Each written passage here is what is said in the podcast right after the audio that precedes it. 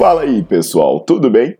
Bem-vindos ao Fitcast, Fitness com Cérebro. Eu sou Paulo Gentil, doutor em Ciências da Saúde, autor de best-sellers sobre emagrecimento, hipertrofia. Eu sou professor e pesquisador. Este canal foi feito especialmente para quem gosta de cuidar do corpo, mas não descuida da inteligência. Aqui a verdade é dita com evidências científicas, doa a quem doer. Não esqueçam de seguir o canal e divulgar. E também eu convido vocês para olhar os links na descrição do canal para ver as minhas aulas, meus livros e também me buscar nas redes sociais.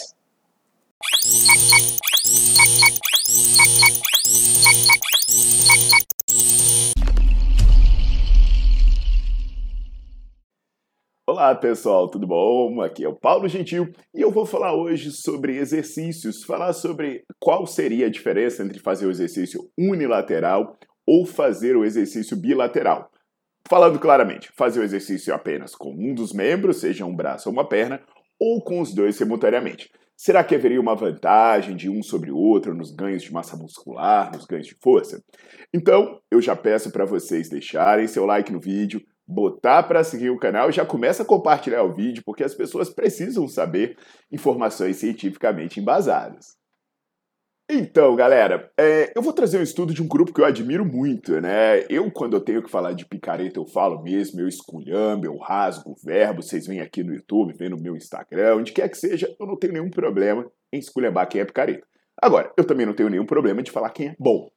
E, por exemplo, aqui no Brasil nós temos alguns dos melhores do mundo quando a gente fala de treinamento resistido. A gente tem lá na Universidade Federal do Rio Grande do Sul, a gente tem os professores Ronei Silveira Pinto, Eduardo Luza Cadori, que produzem trabalhos excelentes. E hoje eu vou falar de um trabalho deles, né? Eu falo excelente porque você vê que são estudos limpos, são estudos bem feitos, que respondem perguntas extremamente práticas. E o exemplo que eu vou falar de estudos assim é um que buscou justamente comparar os efeitos do treinamento unilateral e o treinamento bilateral nos ganhos de força e de massa muscular. Para falar desse tema, é importante a gente entender um fenômeno chamado déficit bilateral.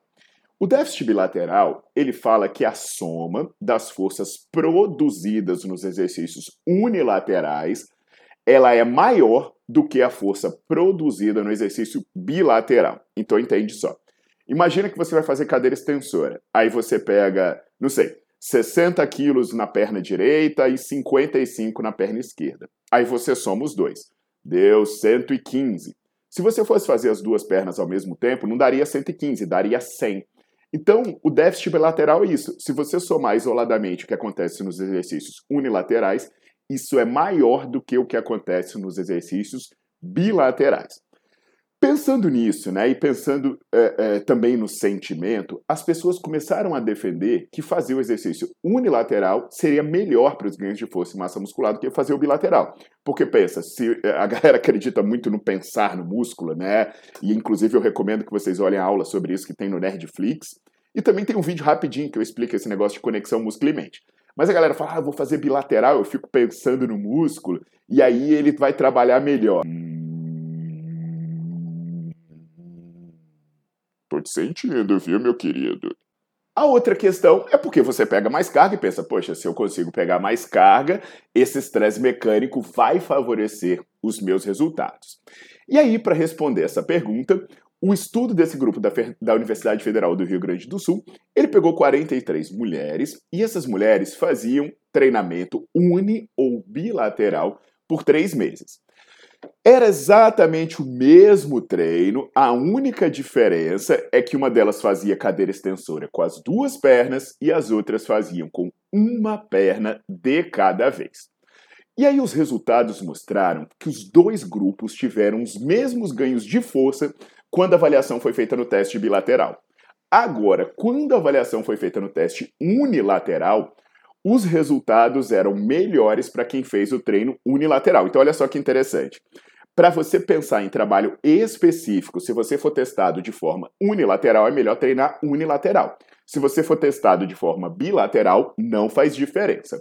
A, a explicação para isso pode estar na análise da atividade eletromiográfica que eles fizeram nesse estudo. Isso, é, é, essa análise sugeriu, que é a análise que faz uma estimativa de quantas fibras seriam recrutadas né, em cada movimento, ela sugere que tal diferença pode ser devido à adaptação neural, com maior incremento de ativação específica no grupo que faz o treino unilateral. Agora, provavelmente que todos estavam ansiosos para saber e o ganho de massa muscular. Será que mudou entre fazer unilateral ou bilateral? E a resposta é. Não. Não mudou nada, pessoal. Os ganhos de massa muscular foram iguais para quem fez uma perna de cada vez ou as duas pernas ao mesmo tempo. Então o que a gente precisa entender? Treinar unilateral traz mais adaptações de performance unilateral devido à especificidade, mas os ganhos de massa muscular e de força no teste bilateral são iguais. Desse modo, né, a escolha de fazer exercício uni ou bilateral vai depender de mais de aspectos práticos. Por exemplo, no caso das assimetrias, eu tenho um vídeo aqui no YouTube que eu explico né, sobre correção de assimetria, se você tem um lado muito diferente do outro. Às vezes até você pode ser muito forte e, e, e a, e a máquina não tem carga suficiente para você fazer um treino tensional bilateral, alguma coisa do tipo. É, ou o tempo que você tem, né? Porque se você fizer unilateral vai demorar muito mais. Então, é, é, e a espe especificidade, quando a gente fala dos ganhos de força, obviamente.